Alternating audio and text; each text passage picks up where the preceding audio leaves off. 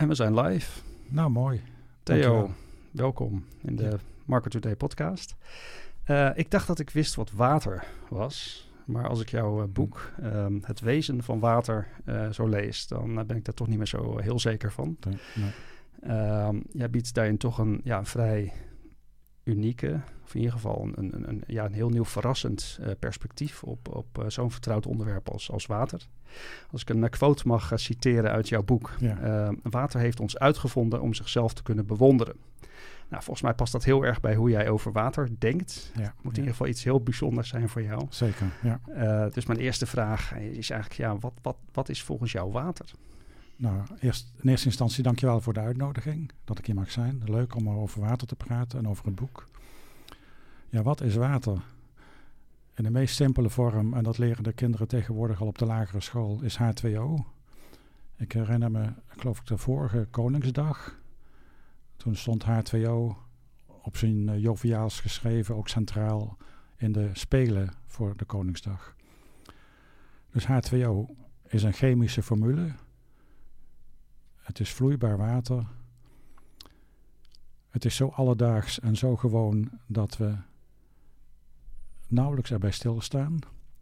Ik denk ook in het boek, maar dat weet ik niet zeker, maar er is een oude parabel. Die speelt in de zee, bij de vissen. Er zijn twee kleine visjes, die zwemmen door het water. En eh, die, die, dartelen wat, eh, wat rond. Komt er een grote oude vis langs en die vraagt zo terloops, hoe is het water vandaag? Eh, die tw- twee kleine visjes die schrikken wat en die verwacht, oh, die, op deze onverwachte vraag. Oh, goed hoor. Nou, die grote vis die zwemt verder en dan gaan die twee kleine visjes met elkaar in gesprek. Wat is eigenlijk water? Weet jij wat water is? Nou, dat is water. Ze zijn er de hele dag in. Ze weten niet precies wat water is. Nou, wij zijn al niet letterlijk de hele dag in water. We bestaan wel heel voor, voor een heel groot deel uit water.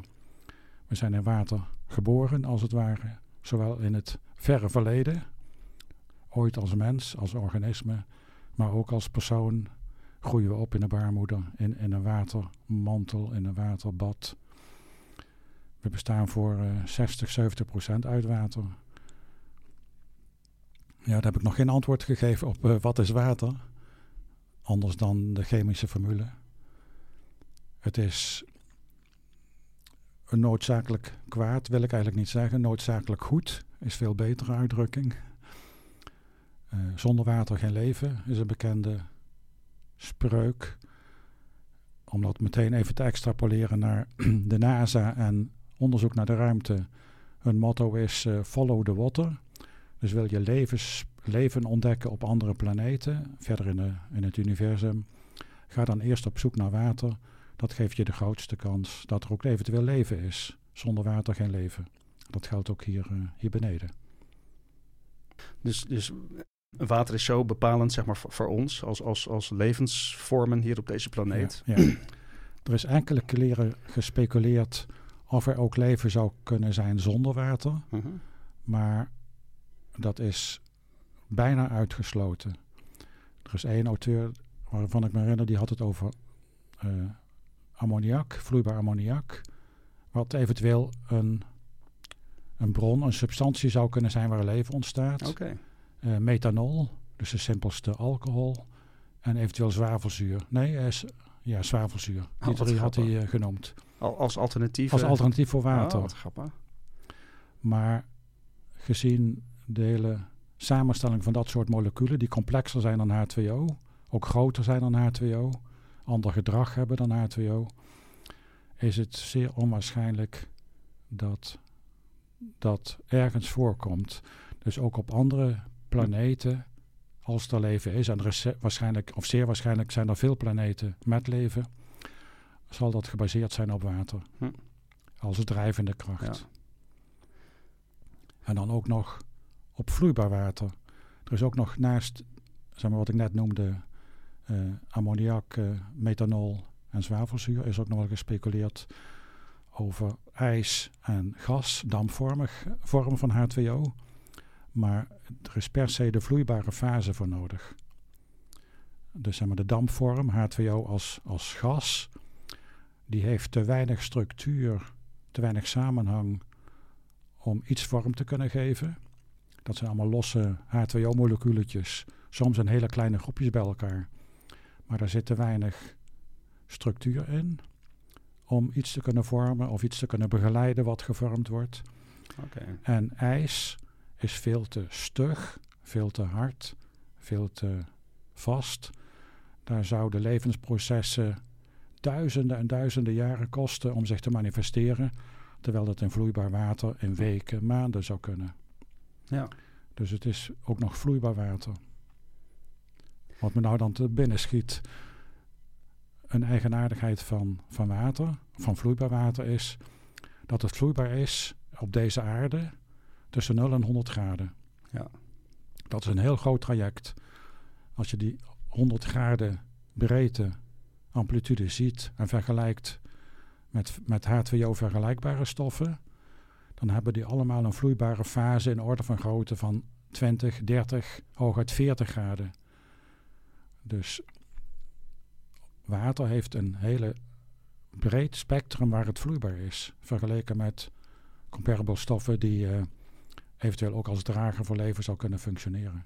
Ja, ja. En er zitten op die manier ontzettend veel abnormaliteiten in water, aan water. Ja, wat op zich al heel raar is, maar wat uitermate geschikt is om leven te begeleiden, om leven te steunen, Ja. mee te ontwikkelen. Dat, dat zijn die anomalieën volgens Ja, mij, hè, ja, waar je het in je ja, boek over hebt. ja, ja. Nou, voor, voordat we daar dieper Ja, op precies, ingaan. want dat is al halverwege Ja, nee, prima. het hele verhaal. Ja, Ehm, wat, wat, ik wel leuk vind aan jouw boek, hè, het, het is ongelooflijk informatiedicht. Hè. Je, Ja, je, je- ja. echt, echt alles wat met water te maken heeft, komt wel, Ja, wel ergens aan bod. Ja. Zo heb je het over bijvoorbeeld de hoeveelheden water die er zijn op aarde. Maar ook bijvoorbeeld, hè, wat, wat ik ehm, ehm, zag, is dat je dat bijvoorbeeld 0,014 procent is van, van al het water op aarde ja. is makkelijk beschikbaar voor de mens. klopt. Ja. Dat, dat soort feitjes. Ja, En, Ja. en, en, je- beschrijft ook eh, de, de, de, watersystemen of de kringlopen overal.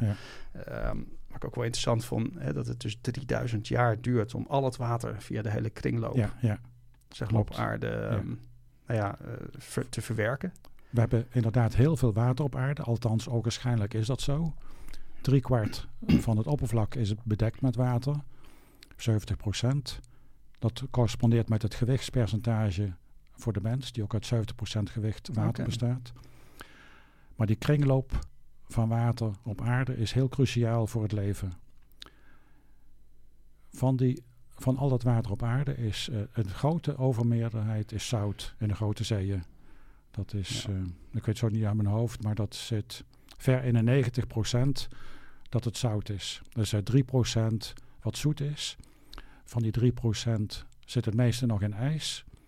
En er blijft dus nog maar een fractie van een procent over als zoet water wat beschikbaar is voor de mens. Je kunt dat hele waterkringloop op aarde bekijken. Er zijn hele lange loops, hele lange cycli waarin het water zich begeeft. Als het regent kan het de grond inzakken. En dan kan het een verblijftijd hebben van een paar duizend jaar voordat het in Ja. zee komt en dan weer verdampt. Maar er zijn ook hele korte cycli. En dat is eh, zeg maar, de verdamping van water, meest van de zee, de wolkenvorming en de neerslag. Oh ja. En de wolkenvorming, dat is eh, ook een, daar zou je ook een boek over kunnen schrijven. Dat heb ik ook als een van de nog open deuren op het eind genoemd. Dat is eh, ja, ook een fenomeen apart. Waarom blijft zo'n wolk van, met een gewicht van 20, 30 olifanten zo'n kilometer boven in de lucht hangen? En waarom ploft dat niet naar beneden? Wat grappig. Ja, dat is eh, heel merkwaardig. Waarom, waarom volg, vormen zich wolken? Waarom is dat niet een hele diffuse verspreiding van H2O-moleculen in de lucht? Waarom zweven ze op die bepaalde hoogte?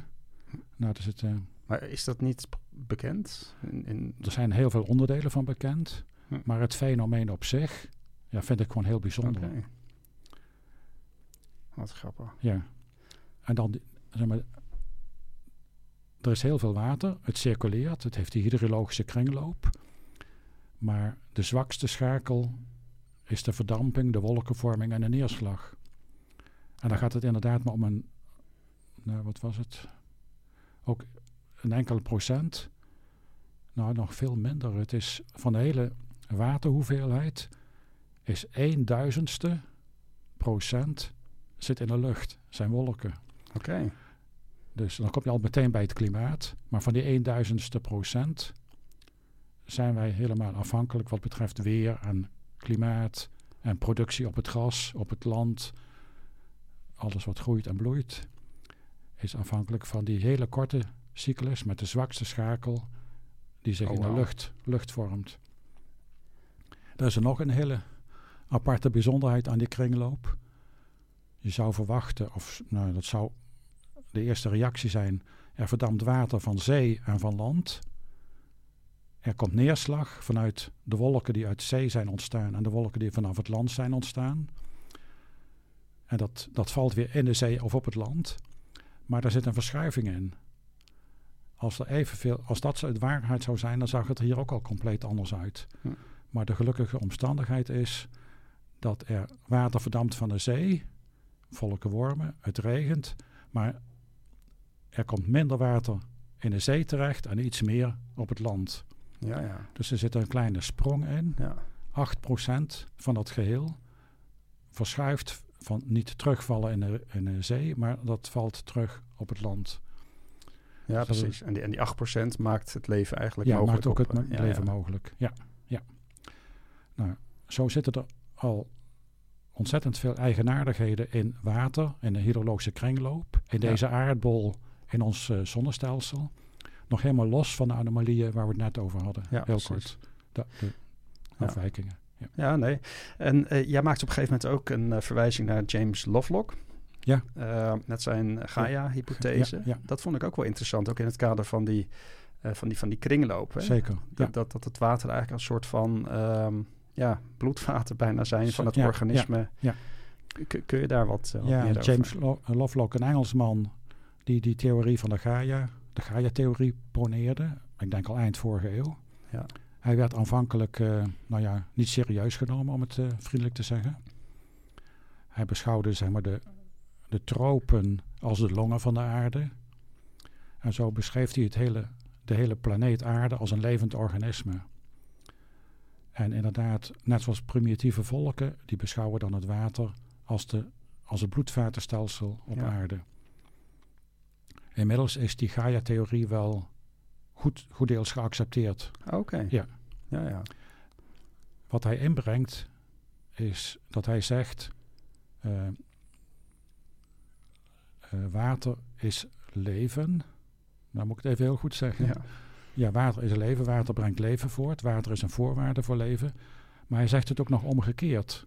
En dat is heel, heel nieuw. Hij zegt leven is ook een voorwaarde dat er hier zoveel water op aarde is en dat het water nog steeds op aarde is. Dus je moet een soort co-evolutie voorstellen van dat er leven of a- water op aarde was waar leven ontstond. En dat leven was als een positieve feedback, positieve kringloop, weer meteen een voorwaarde dat er water op aarde bleef. Ja. Op, pla- op de planeet Ja. Mars is het verdwenen, van de maan is het verdwenen.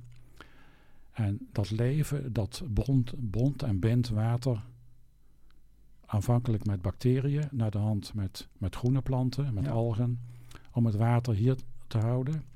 En niet een onderdeel van water, dat is dan waterstof, alleen de haartjes, H2, waterstof in de atmosfeer te laten opstijgen en in de kosmos te laten verdwijnen. Hm. Dus leven organiseerde, hield dat water hier op aarde ook vast. ja. Dus, dus in die zin is het een zelfregulerend mechan of ja, organisme eigenlijk. Ja, ja precies. Die, dus, dus ervoor zorgt dat het water Ja. wat, Ja. wat, wat nodig is voor zijn bestaan eigenlijk, dat dat ook niet, Ja. eh, Ja. niet, niet, niet wegvloeit, zeg maar, zoals dat bij Mars eh, gebeurd is. Ja, klopt. En dat is, dat is eigenlijk de kern Ja. van eh, ook de Gaia-theorie. Van het aarde is een levend organisme wat zichzelf in stand Ja. houdt. Dus kleine fluctuaties waar wij Wauw. ons druk over maken, dat is voor de aarde een peanut. Want die, die regelt wel dat de boel, de boel blijft. Ja, Een heel duidelijk voorbeeld is het zoutgehalte van de zee. Je zou verwachten dat dat in een miljoenen jaren, miljarden jaren, langzaam maar zeker zouter zou worden. Maar het blijft frappant genoeg vrijwel constant. Hm. Hetzelfde met het zuurstofgehalte in de lucht. Dat is, uh, ligt rond de 20 procent. Dat is door de miljoenen, miljarden jaren vrijwel constant. Aanvankelijk was het er niet. Toen is het gekomen, ook door die organismen. Ja. Er is een korte periode geweest dat het iets hoger was, maar het is nu al miljoenen jaren constant rond die 20 procent. Dat zit allemaal binnen de Gaia-theorie. Wow. Is er zelfs, als ik even nog door mag praten op dit onderwerp. zeker. Er is een auteur die heeft het niet over Gaia. Mevrouw Houston is dat. Maar zij praat over Pangaia. En zij, zij kent aan de aarde, aan Gaia, ook nog een, uh, zou je kunnen zeggen, een spirituele dimensie toe. En uh, ja, ja, dan kom je op een beetje gevaarlijk terrein. Mhm. Maar het is een soort horizontale lijn die het materiële uh, vertegenwoordigt. Vorm en alles wat je kunt vastpakken, de materie. En een soort verticale lijn die dat spirituele element bevat. Waarin hogere doelen, een doel van het leven, het ontstaan van het leven, uh, echt geïncorporeerd is. Dus dat is nog een stapje verder dan uh, Lovelock doet. Maar geef je daarmee, zeg maar, de Gaia van, van Lovelock bewustzijn? Of ja. een soort van spiritueel... Ja, klopt. Ja, ja. die termen gebruikt zij ook. Ja. Oh, grappig. En zij zegt dan, gezien de huidige situatie op aarde, hoe wij verzeild zijn geraakt in milieuvervuiling, chaos, uh, moeilijkheden, oorlogen, dat wij helemaal verzand zijn in die horizontale lijn, in materie, uh, elkaar bevechten, ja. en dat we de verticale lijn wat uit het oog zijn verloren. Ja. ja. inderdaad, het woord bewustzijn hoort daarbij. Ja. ik vind het toch wel interessant hoor, want het hele idee van, van, van een planeet als, als een soort van organisme. Ja. Uh, Of, of nou wel of geen bewustzijn heeft, maar als een soort van organisme. Dat je dus verschillende planeten hebt. En uh, ja, de ene, het ene organisme sterft. Ja. Om op, voor, vanwege bepaalde omstandigheden. En, en uh, de aarde die leeft nog. Ja. Ja. maar het is, het is eigenlijk ook wel een beetje te vergelijken met het menselijk lichaam. Ik bedoel, wij vervuilen onszelf ook dagelijks met, met weet ik veel, rotzooi die we, die we eten of, of anderszins. Ja. en, en op zich weet het lichaam dat prima hm. Eh, te, verwerken. Klopt. Totdat er echt iets is wat, wat ja, onze... Wat de, wat de drempel overschrijdt. Ja. En, uh, ja. ja. In wetenschappelijke termen noemen ze dat dan kantelpunten. Ja, ja. Tipping points. Dat de emmer vol is en de laatste druppel de emmer doet overlopen. Ja. Ja. Ja. Ik, ja hoe ik dat met, de, met aarde, met de Gaia moet zien, weet ik zo niet. Uh, nee. Die redt zich nog wel een tijdje. Mm. ja, die heeft sowieso een heel lang leven beschoren. Daar kunnen wij niet goed overzien. We weten wel op voorhand dat ons zonnestelsel een keer ten einde loopt. Ja. We zitten nu zo ongeveer orde van grootte halverwege. We bestaan als, als dit zonnestelsel 4,5 miljard jaar. Over 4,5 miljard jaar is het ongeveer de voorspelling. Dan is onze zon opgebrand. Dan ontploft dit allemaal, wordt het weer ruimtestof.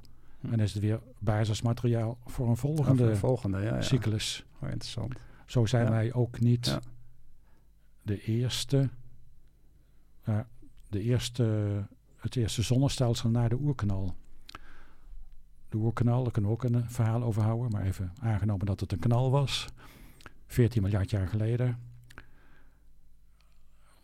Daaruit, uh, uit, uit het niets ontstond het iets zou je kunnen zeggen. Uit bewustzijn stond, bestond materie, ontstond materie. Die materie die klonterde hier en daar samen. Er ontstonden de eerste zonnen uit. Zonnen met planeten. Zo, ruimtestof die wat verder van de grote kern afstonden. Die klonterden samen in wat dan planeten zijn geworden. Maar onze aarde, onze zon, is dus niet, hoort niet bij de eerste generatie zonnen. Ah, er zijn al zonnen geweest, die zijn al verbrand, die zijn alweer ontploft. En onze aarde hoort misschien wel tot de derde generatie van zonnen met planeten in ons universum na de oerknal. Wat grappig. Ja. Eigenlijk, ja, eigenlijk een soort van kudde schapen, ja. die planeten. Ja, ja. Zo'n organisme. Klopt. Ja. En dat kunnen zich herleiden aan de elementen die, die hier op aarde zijn. Okay. Bij de eerste oerknal ontstond stonden alleen maar hele simpele stoffen. Eigenlijk alleen maar waterstof en helium. En daarna hield het op.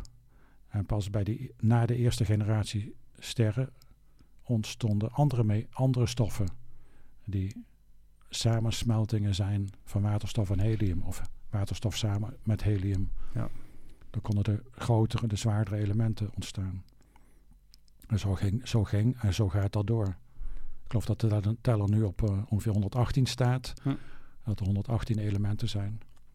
Maar nog steeds in ons universum bestaat het merendeel van de atomen uit waterstof. Op de tweede plaats komt helium en zo het rijtje af. Hm.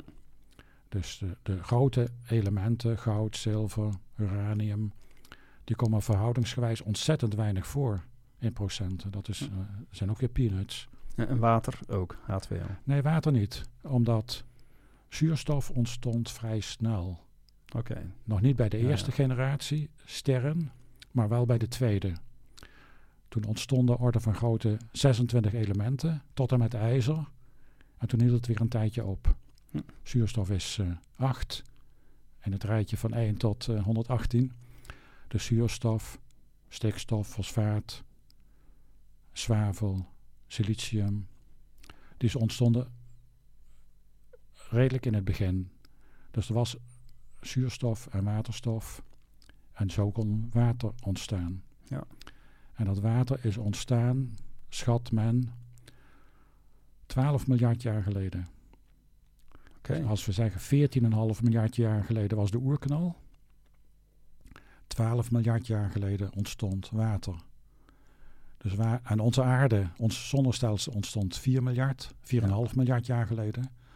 Dus er was er al een hele lange tijd water. Dus ons water is van, hoe noem je het, pre, Ja, ons zonnestelsel Ja, stadium. wat grappig. Ja. Ah, want, want, want hoe komen wij aan ons water dan op aarde? Het staat ook in het boek, hoewel ik daar niet helemaal uitkwam. Maar wat ik gevonden heb is dat de helft bestond, was aanwezig toen de aarde ontstond. Dus toen ons zonnestelsel ontstond, stond de grootste bol, dat werd de zon. Die was zo groot dat daar verbranding kon gaan plaatsvinden. De kleinere stofdelen die verschenen in de reeks planeten. Dat gruis wat toen onze aarde vormde, dat bevatte water. Ongeveer de helft. Ongeveer, ja. En de andere helft is met kometen, asteroïden Oh ja. op aarde terechtgekomen. En komt nog steeds op aarde terecht. Dat verdwijnt ook een heel klein beetje. Maar die inkomende eh, kometen, asteroïden, die, die compenseren dat. Dus eh, Hm. ja, de helft zou zijn, aanwezig zijn bij het ontstaan van de aarde. En de andere helft zou op aarde zijn neergeklapt met asteroïden. Vooral in die beginperiode was dat meer dan nu. Ja. En is dat nog steeds zo? Er komen nog steeds kometen en asteroïden binnen. Dat zijn vaak merendeel ijsblokken, ijs met wat Oké. gruis. Ja, ja. En, maar die, die, die verdwijnen in onze atmosfeer in zoverre. Ze smelten in onze atmosfeer en, en laten daar het water wat ze in dat hun, Voegt dus... hun body hebben, laten ze achter. Ja. ja, dat gebeurt nog steeds. Oh, wat grappig. Alleen dat is natuurlijk zo'n lange periode. Ja. Miljarden jaren. Ja, Dat, dat, ja, ja, precies. Maar vandaag de dag gebeurt dat Oh, nog steeds. Ja. Ja, en kennelijk in de, in de juiste verhoudingen om uiteindelijk bij ons het, het, water, of, eh, het leven mogelijk te maken. ja, Eh, ja. Wel heel bijzonder. Ja. Het, is, het is net zo'n zo'n ja, zo'n zo'n evenwicht, zo'n balans. Ja. En we zitten Ja. precies op dat evenwicht. Precies. Op, op alle vlakken zitten we rechts, precies in dat evenwicht. Ja, Ik beschrijf het geloof ik op het scherpst van de snede. ja, Zowel de kosmos, het, het universum, ons zonnestelsel als de aarde als de mens. Het is allemaal zo perfect op elkaar ja. afgestemd. Dat je inderdaad kunt praten van een co-evolutie. Eh, maar ook dat het allemaal zo, zo perfect klopt. Ja, want nog even dan weer naar die anomalieën Ja, waar je ja. het over had. Ja. Ehm, waarin verschilt water dan van andere stoffen? Want je hebt het in je boek over ehm 70 verschillen. Hè? ja, ja, Kun, kun je dat nader toelichten? ja. Anomalie is afwijkend gedrag, een acht afwijkend verschijnsel. Het meest bekend alledaags is eh, ijsvorming. Normaal zou je verwachten als een stof afkoelt, wordt het zwaarder, wordt het compacter. En zou het door de vloeistoffase van die stof heen zakken naar de bodem. Bij water gebeurt dat niet. Nee. Als water afkoelt, en dan zit er een breekpunt bij 0 graden, dan wordt het ineens lichter in plaats van zwaarder. Dus dat is, ja, daardoor kunnen we schaatsen. Daardoor blijft er leven op deze aarde. Want anders zou het op gebieden waar het vriest, of als het vriest op, sowieso, dan zou ijsvorming zich vanaf de bodem vormen. Zou waterlichamen compleet gaan bevriezen in de loop van de tijd. Oh, Omdat oké, het ja. eh, bovenop bevriest, vormt het een isolerende laag voor het water daaronder. En eh, blijft het leven daar mogelijk. En wordt niet al het water op, op aarde tot ijs. Wauw. Dus dat is de één anomalie. Nog 69 te En dan nog gaan. 69. er is een Engelsman die heeft het heel goed gedocumenteerd. Hm. En heeft een mooie website daarover. Ook de samendrukbaarheid. Eh, als stoffen samen worden gedrukt, dan worden ze zwaar, compacter en moeilijker om er doorheen te gaan. Maar dat is niet bij water. Als je water samendrukt, blijft tot redelijke orde de samendrukbaarheid, of de, ja, blijft hetzelfde, maar neemt zelfs af. Of eh, de, de viscositeit, de stroperigheid neemt af.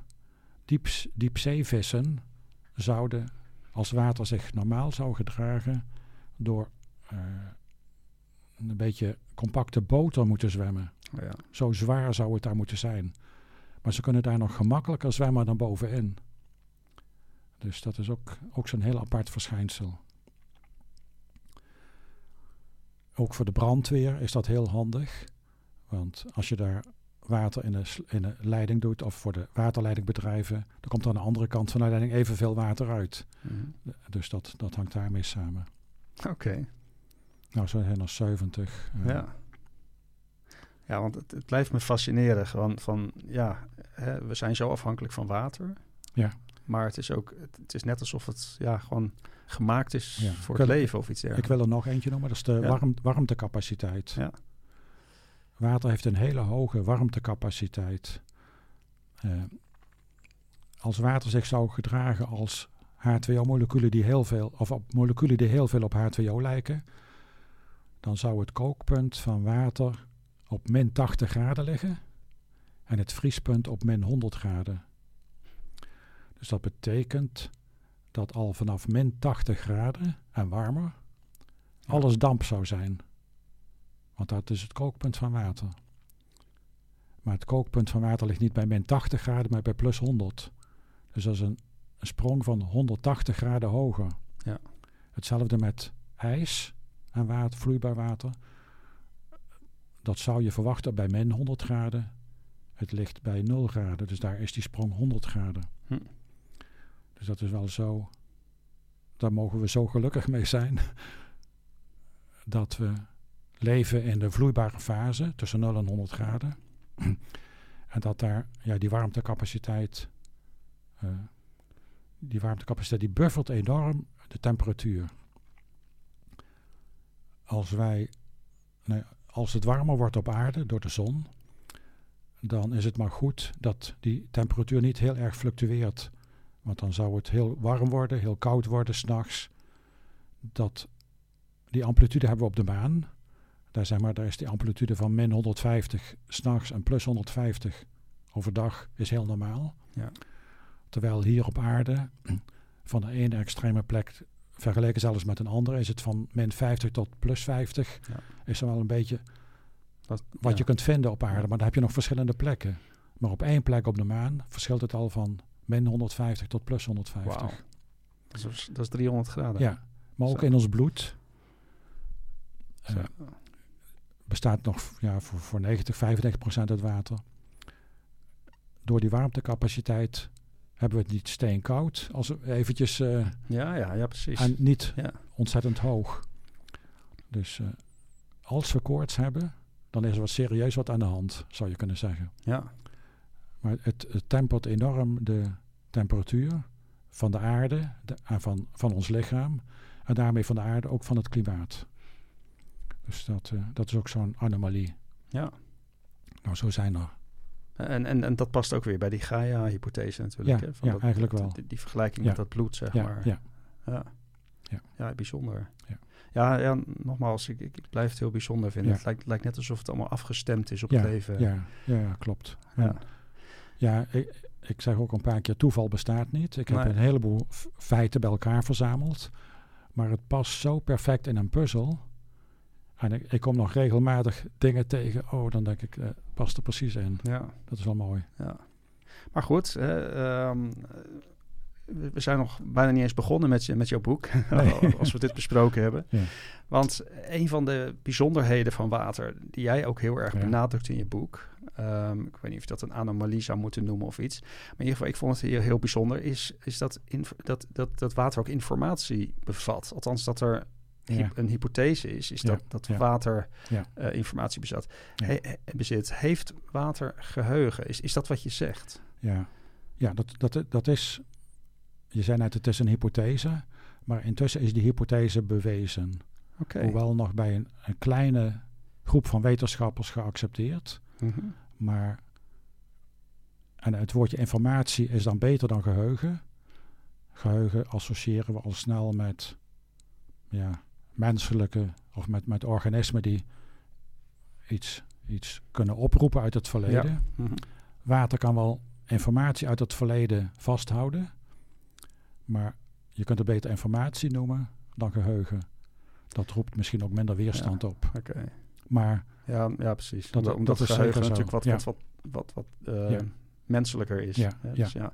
En water kan Maar- ook heel veel informatie ops- opslaan, bevatten. Het is een soort kristallijne computer. Oké. Dat is aan de rand van wat ik weet.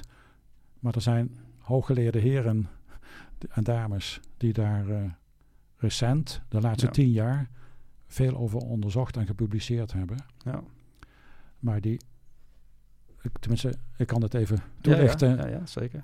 Wat, wat hier allemaal mee samenhangt en waar dit op gebaseerd is. Ja, want wat mijn eerste vraag zou zijn van, van ehm, hoe weet je dat het informatie bevat? Waar, waar zie je dat aan?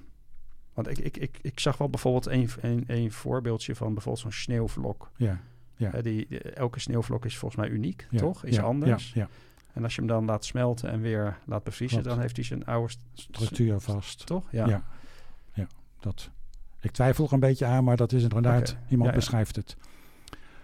Nou, heel bekend, en dat is misschien gemakkelijk voor het opstapje, is eh, de Japaner Emoto. Mhm. Die fotografeerde heel veel ijskristallen, bevroren water. Hij, hij ging naar een bepaald water, verzamelde heel veel water, deed dat in petrischaaltjes, liet het bevriezen bij min 18 graden, tot min 18 graden dacht ik. En dan liet hij het weer ontdooien. En dan op het moment als het 5 graden, min 5 graden was, tussen min 5 en 0 graden, maakte hij foto's. Zag hij mooie, of mooie, zag hij structuren in die petrischaal, wat die zespuntige ijskristallen zijn. En hij zag ook heel verschillende plaatjes, heel verschillende foto's maakte hij. En toen kwam hij erachter dat schoon water in een bergbeek mooie geometrische figuren vormde. En vuil stadswater eh, chaotische beelden vormde. En nauwelijks een zespuntige geometrisch patroon Oké. eh, lieten zien. Maar ook echt significant. Nou, ja, in de ogen van Emoto wel. Ja, ja. Wetenschappelijk was zijn... Heeft iets een beetje slecht onderbouwd, laat ik het zo zeggen. Hij nam orde van grootte 100 foto's van één bepaald water. Koos daar de 5 à Ja, 10 ja. beste van. Ja, ja. ja. En die gebruikte hij re- als representatief voor dat water. Maar goed, het was wel een aanzet voor, voor meer onderzoek. Ook sowieso voor eerst, in eerste instantie voor Emoto zelf. Hij, eh, hij nam niet alleen schoon en vies water, maar hij pakte ook water en liet daar geluid op los. Elektromagnetische of, of geluidgolven. In eerste instantie geluid. En hij gebruikte mooie muziek, zeg maar Mozart. En hij gebruikte hip-hop of, of hard rock muziek, chaotische muziek, waar geen patroon of ritme in zat. En op, hij deed dezelfde proefjes. En toen vond hij met die mooie harmonische muziek, mooie geometrische zespuntige ijskristallen. En met die chaotische muziek vond hij weer chaos. Net zoals bij vervuild water. Hij ging nog een stapje verder. Hij plakte etiketten op het flesje en schreef daar mooie woorden, liefkozende woorden op of vloekende woorden. En weer hetzelfde patroon. Serieus? Ja. ja. Aanvankelijk werd Emoto ook niet zo serieus genomen. Maar begin deze eeuw was er een, ik weet niet waar het trouwens vandaan komt, Radin. Dat was een bewustzijnsonderzoeker. Die had in Californië, in Amerika, had hij water staan.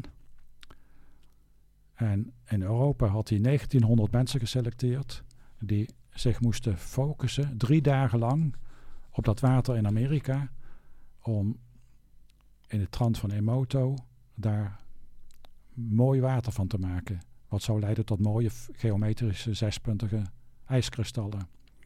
Dat werd drie dagen door 1900 mensen gedaan en dat is significant positief bevestigd. Hm. Dus daar zit, daar zit inderdaad waarheid in.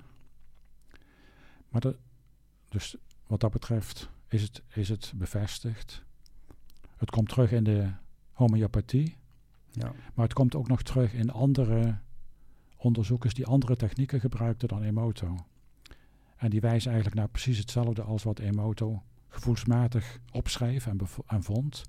Wat anderen nog stelliger hebben kunnen aantonen. Je kunt uh, nou ja, weer een petrischaal, je doet daar een geleiachtige stof in. Je laat daar met heel regelmaat één druppel van het proefwater opvallen. Tot orde van grootte 40 druppels. En dat water gaat zich vanuit het midden van dat petrischaaltje met gelei gaat zich verdelen naar de rand van de petrischaaltje. En het blijkt dat bij vies water, vervuild water, daar weer chaos in die patronen ontstaat. En bij mooi water, schoon water moet ik eigenlijk zeggen, ontstaan daar hele harmonische uitwaaieringen in dat petrischaaltje. En die methode is ja, veel beter onderbouwd. Ook statistisch uh, met, met zeg maar, computeranimaties van het beeld. Dus zonder los menselijke interpretatie ja, ja. Is dat, uh, zijn verschillen ontdekt. Wauw. Dus dit is nog alleen maar het aantonen en het laten zien van die, wat je dan informatie in water zou kunnen noemen. Ja. De verklaring daarvoor, die werd aanvankelijk gezocht in de structuur van water. Water heeft dus die anomalieën, dat afwijkend gedrag. Water is H2O in molecuulvorm. Maar heel veel van die af, uh, afwijkende gedragingen, anomalieën, die zijn te verklaren als je water beschouwt als een heel groot molecuul. Duizenden, miljoenen H2O-moleculen in één blok. Een soort Lego-bouw van allemaal dezelfde steentjes. En dat heeft een bepaalde structuur. En als, dan heb je dus een heel groot molecuul, een fictief heel groot molecuul, een macromolecuul, zo heet het dan ook, een macromolecuul. In die optiek zouden anomalieën te verklaren zijn. En die structuur, die kan zich ook in water vormen. Als je bijvoorbeeld keukenzout in water oplost, natriumchloride, dan gaat zich een watermantel om dat chloride vormen en ook een watermantel om natrium. En dat, dat, nou dat, dat functioneert zo in het water. Als je nou via verdunningen van dat water die natrium eruit spoelt en chloride eruit spoelt, dan blijft als het ware die mantelstructuur, dat harnas, in stand voor een tijdje. Dat, dat, gebeurt vooral Ja. bij, of de, mensen, het, is- het is zorgelijk als dat gebeurt bij verontreinigende stoffen. Als je lood of kwik of PCB's hebt, gaat zich daar ook een watermantel omheen vormen. Je haalt die, die vervuilende stoffen eruit. Maar, maar de mantel blijft. De mantel blijft, het harnas blijft. Het lijkt fysisch-chemisch schoon. Maar in de ervaring, als je dat water zou drinken, dan denkt Ja, ja. ons lichaam: oh, het, dat karkas ziet er zo Nee, het harnas ziet er zo uit. Dat, dat lijkt heel veel op Ja. PCB's of op lood. Het werkt nog vervuilend of het werkt verstorend. Dat is aanvankelijk de theorie. Die die gebaseerd is op vorm, op structuur, op die macromoleculaire opbouw van H2O-moleculen. Dat is zeker ook waar hoor, dat, dat speelt. Maar wat ik net zei, de laatste tien jaar is daar een tweede dimensie bijgekomen, die veel meer op het energetische zit, op de trilling, op de frequentie van water.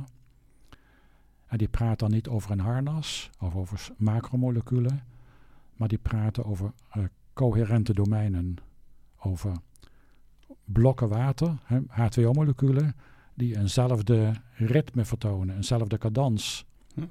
Je moet dat voorstellen als je naar het, uh, nou hoe heet het, grote plein in Peking of in Pyongyang ja. uh, gaat. En daar is het jaarlijkse optreden. En dan zie je dat duizenden, duizenden mensen in gelid dansen uitvoeren met kleuren, kleurige kleren aan. Dan gaan die allemaal in harmonie uh, zich bewegen. En dat lijkt een hele mooie ontvouwende bloem of uh, iets anders. Zo, zo kan ook H2O in een soort clustervorm zich energetisch gedragen in een bepaalde trillingsfrequentie, wat dan, wat ik net zei, do co coherente domeinen heten. Co ja, coherentie, uh, samen, samen een bepaalde ritme. Ja. Dansgroepen, uh, schoon zwemmen, waar de heren of dames allemaal dezelfde beweging maken. Zo moet je dan met miljoenen H2O-moleculen voorstellen. Maar, maar die blijven dus dansen, zeg maar? Ja, die blijven dansen. En ons lichaam uh, danst ook. Uh, ja, want wij zijn ook 70% ja, water wij, wij, zijn ook 70% ja. water, maar ook uh, alle, alle stoffen die hebben een bepaalde frequentie en trilling en beweging.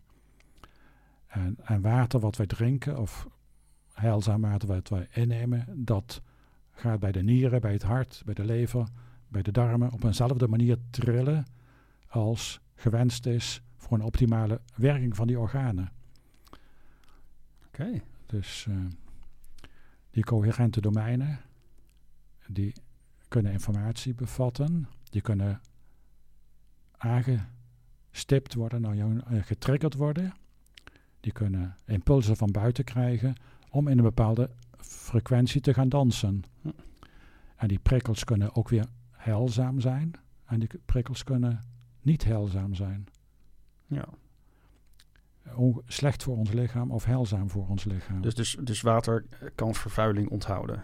Ja. Bij wijze van spreken. dus ook al zit er, ja. ja, precies. Dus ook al zit er chemisch gezien geen vervuiling meer in, ja. dan nog kan het ziekte veroorzaken. Zeg ik dat goed? Ja. Ja. Ja, ja. Daar zit dan waar we misschien dadelijk op komen, dat vitaliseren van water aan. Ja. Vast. Maar nog even één stapje naar homeopathie. Want daar is het eigenlijk ook bewezen dat water informatie kan vasthouden. De kern van homeopathie is dat je een bepaald geneesmiddel, dat kan een essentie van bloemen zijn, of uh, die, die los je op in het water. Je gaat verdunnen en schudden, verdunnen en schudden.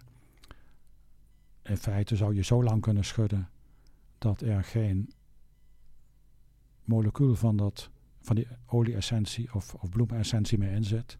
En toch blijft het drankje zijn werking doen. Daar zit zeg maar, dat aspect van die coherente domeinen in. Ja. En één hooggeleerde heer, die, zegt, die is zelf zo stellig, ja, die zegt, uh, structuren kun je Nee, de stoffen kun je verdunnen in water. Water kun je chemisch gezien verdunnen. Maar die coherente domeinen, die trillingsfrequentie, kun je niet verdunnen. Dus hoe meer van die moleculen je uit water haalt, hoe meer ruimte er is voor die coherentie van watermoleculen. Hm. En hoe effectiever dat homeopathisch middel gaat werken. Wauw. Maar jij, jij zegt dat is bewezen. Is, is dat? Want ik denk dat veel mensen uh, het niet met je eens zullen zijn. Nee, dat klopt. de, de standaard wetenschap en de, de medici, die kunnen zich hier niet in vinden. Maar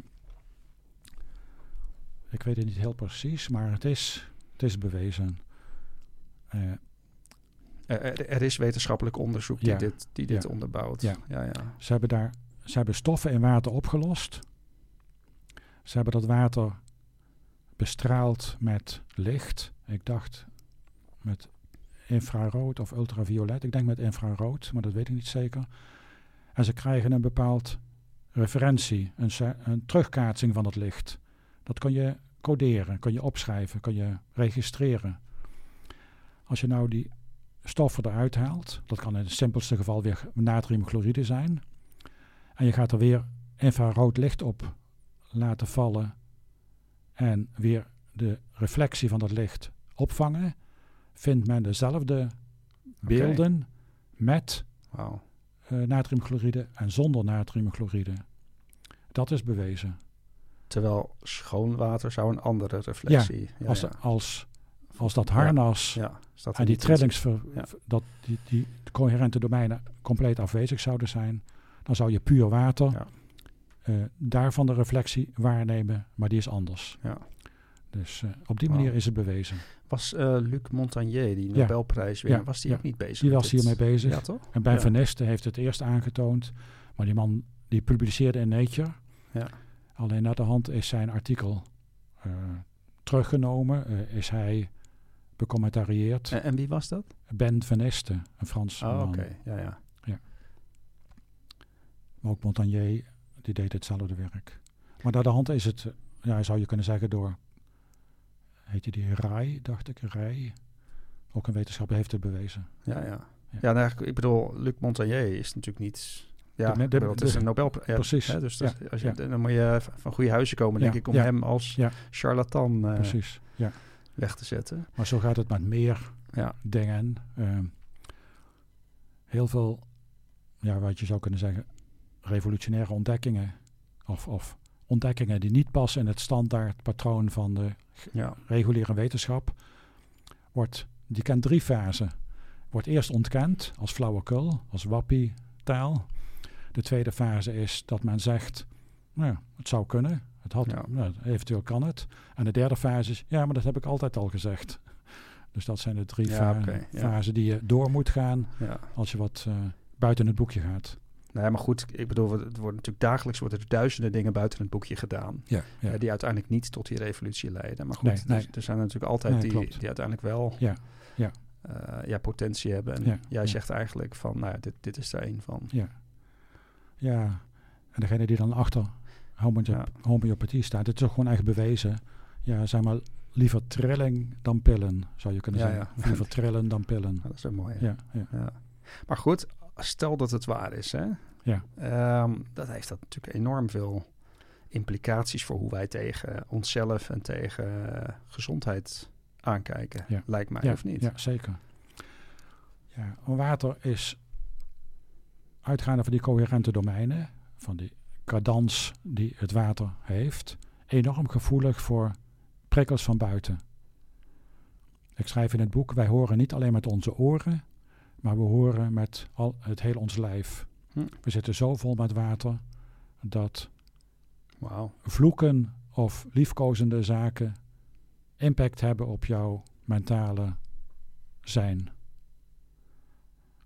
Dus als je in een wereld leeft waar bommen vallen, oorlog gevoerd wordt, eh, herrie is, chaos is, waarin de politici elkaar met scheldwoorden bevechten, dan heeft dat een hele diepe impact. Niet alleen maar wat we hier horen, maar wat we in ons hele body horen. Omgekeerd geldt hetzelfde. Zo. Dus dat is eh, Dat is eigenlijk wel bizar. dramatisch. Ja. of tenminste, dat is eh, Ja. enerzijds kansrijk, Ja. maar anderzijds eh, dramatisch. Ja. Ja. Want, want dat kansrijk, hè, je, noemde het net al, vitaliseren. Ja. En nog één, Ja, onthoud dat even, maar Ja. Wij, wij hebben dan zo'n thuis computersysteem met eh, internet. We kregen van onze provider een paar jaar geleden een mailtje. En daar schreef hij in dat je hier en daar versterkers kunt neerzetten voor je internetconnecties of Ja. verbindingen. Ik ben niet helemaal goed in dat. in dat- En zei ook, als je nou een aquarium hebt in je huis, of je hebt vloerverwarming met water, of er zijn veel mensen in een ruimte, dan is de internetverbinding slechter. Dus wil je die opkrikken, zet dan een paar hulpstukken her en der neer. Dus hij noemde aquarium, ja, vloerverwarming en mensen water. die dan zeg maar absorberen, Ja. eh, straling absorberen en daardoor het signaal van het net afzwakken. Dus op die manier ja, werkt het gewoon. Ja, En ja, is een heel ander onderwerp. Ik, ik wil het alleen even noemen en dan stoppen. Is, is 5G-straling. Ja. Daar. Ja, ik zou zeggen, hanteer het voorzorgprincipe. Zolang nog niet bekend is wat voor schadelijke effecten er mogelijk aan verbonden zijn, hou je dan bedijst en eh, Hm. ga er niet mee aan de loop. maar niet alleen 5. Het is natuurlijk ook 4G, 3G. 4G ook, dus, dus het is meer... Alleen, eh, Het wordt steeds erger. Ja, De ja. frequentie en de gerichtheid. En de intensiteit, eh, die wordt steeds erger. Ja. Dus daar zit eh, veel haken en ogen aan. ja, nou ja, goed. Kijk, zo ga je natuurlijk wel denken. Of, of dat soort vragen ga je natuurlijk wel stellen als jij ja. inderdaad jezelf ziet als een... Ja, hoe zeg je Levend dat? organisme en Vooral bestaande uit water. ja, En, ja, en, en, en Ja. als water inderdaad een, een drager is van informatie... en dat het op die manier ook een wisselwerking heeft met de omgeving. ja, we bestaan niet alleen voor Ja. 70% gewicht uit water, maar we bestaan voor 99% qua moleculen uit water. Ja, maar nagaan. Dus als wij alle moleculen op een rijtje zetten, van ei- eiwitten, vetten, koolhydraten, et cetera, et cetera, dan heb je een groep 99 moleculen. 99% zijn H2O-moleculen en 1% is de rest. Zo. H2O Wauw. is ontzettend klein, Ja, dus niet zo zwaar dan. is niet zo zwaar, Vergeleken met de rest. is niet zo Ja. groot vooral. Maar in dat opzicht is het nog, nog veel riskanter wat allemaal in onze buitenwereld gebeurt Ja. en op ons afkomt. Ja. ja, als het klopt dat, we in, hè, dat, dat Ja. water informatie draagt, ja, dan eh, ja, ja. ja. Ik ben er wel van overtuigd. Informatie draagt, informatie vasthoudt. uitwisselt. Ja. Maar ook nog los van of het van buiten komt, maar die informatie die is sowieso nodig voor ons fysieke functioneren. En misschien Ja. ook wel voor ons geestelijk functioneren. Alle processen, alle biochemische processen in ons lichaam, van eiwitsynthese, hormonenproductie, alles is afhankelijk van water. Geen, zonder water geen leven. Het gaat letterlijk op voor biologische processen in ons lichaam. Ja. Maar goed, een bioloog of een chemicus of, of wie dan ook, die zal zeggen van ja, dat is bekend. Hè? Water is Ja, natuurlijk ja. Als, als chemisch bestanddeel Ja, ja. noodzakelijk hè, Ja. in al die processen Klopt, die ja, ja. spelen. Maar wat jij eraan toevoegt, of niet jij, Ja. maar wat anderen eraan toevoegen, is Ja. van er zit ook een informatieaspect aan. Ja, ja, En dat is net zo relevant. ja, klopt. Ja. Want, want dan, ehm, eh, ja, dan kom je ook in, wat je net ook al zei, hè, vitaliseren Ja, van water. Ehm, is dat een, een poging om water te programmeren, Ja, als ik het zo mag zeggen? ja, Is- zeker, Is, dat, ja. ja? Te resetten zou je kunnen zeggen. Oké. Eh, het is een, ja, een techniek van de laatste, ik weet wanneer het precies begon, maar, maar een jaar of 20, 30 geleden. Het, ja, tien jaar geleden was het heel erg hot item, vitaliseren van water. Als je op Google eh, vitaal water of vitaliseren intypt, krijg je honderden treffers. Eh, vaak gekoppeld aan het verkopen van een product om water te vitaliseren. Ja. Er zit een hele commercie achter. Maar de bedoeling daarvan is inderdaad om water te vitaliseren, water te resetten. Om de oude informatie die verondersteld wordt schadelijk te zijn eruit te halen. En het af te breken tot kleinere eenheden die weer een gezonde basis is om nieuwe informatie op te pakken. Of eventueel al me- meteen nieuwe informatie, heilzame informatie eraan toe te voegen. En er zijn heel veel apparaten voor.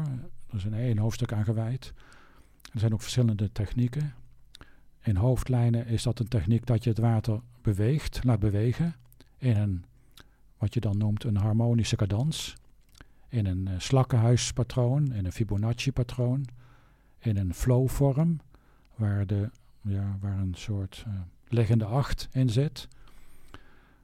Dat zijn eigenlijk de twee bekendste Hm. eh, geometrische patronen om water in te bewegen, zodat je veronderstelt dat die negatieve informatie eruit geschud wordt, als ja, het ware. ja. Die harnasstructuur kapot gaat Ja. en die grotere structuur die om zo'n vervuild macromolecuul stond, eh, ver- vernietigd wordt. Je kunt dan ook nog weer uh, stenen toevoegen, bepaalde mineralen, kwarts of uh, nou, noem maar op. In de veronderstelling dat je dan een soort positieve trilling, een positieve indruk meegeeft aan het water. Ja. Daarvoor zijn roerstokjes gemaakt, met, met, of er zijn flessen gemaakt waarin die stenen zijn ingegoten. Er zijn ook roerstokjes en waar dan zeer vitaal water in zit. En daarmee kun je roeren in het water, zodat de informatie binnen dat roerstokje overgedragen wordt aan het water in je glas of in je theepot. Okay. Dus het, uh, het werkt ook door de wand heen. En op die manier kan die wat binnen het glas zit, binnen het staafje zit, ook overgedragen worden naar het water in je glas wat je opdrinkt. Ja, ja. Dat is vitaliseren is wat anders dan zuiveren of, of ja. filteren. Ja. Ja. ja. Er zijn, ja, er zijn echt twee grote stappen. Filteren van water is met de bedoeling om ja, verontreinigde stoffen uit te halen. Ja, Fysisch-chemisch of vooral chemisch. In Nederland heb ik daar zo mijn bedenkingen voor of dat nodig is. Uh, wij kunnen het nauwelijks beter doen dan de tien waterleidingbedrijven die zich daar met 100% voor inspannen. Ja. Maar dat vitaliseren is dan het energetische aspect, het geheugen, het informatiedrager van water. Daar zou je een opkrikker kunnen geven. Als water inderdaad door kilometers lange leiding heeft gestroomd, eventueel onderweg uh, langs een kabel heeft gelopen waarmee internetinformatie verstuurd wordt, en die in dezelfde goot in de wegberm liggen, dan heb je kans dat je wow. dat het water op die manier beïnvloed is. Dat is niet, niet ondenkbeeldig. En dat je dan op die manier dat water vitaliseert via werveling, via schudden, via zo'n roerstaafje. Maar dat is echt bizar. Ja. Dus dat je daar, ja. ik bedoel, volgens mij geen enkele gemeente of, of, nee. of uh, die, die daar rekening mee houdt. Nee. Van joh, nee. we hebben daar een internetkabel. Nee, klopt. En pal daarnaast ligt de waterleiding. Ja. Nee, nee. Wauw. Maar dat is niet uh, ondenkbeeldig. Ja, even een slokje. Ja, zeker. Um, ja, want, want je zegt dat dat vitaliseren, dat, hè, dus dat is vooral het, um, het, het, ja, hoe zeg je dat, in, in, bepaalde patronen voeren van, van dat water. Ja, in eerste instantie ook het, het weghalen van de oude patronen. Ja. Dat is in eerste instantie Ja. het, het uh, bedoeling van vitaliseren.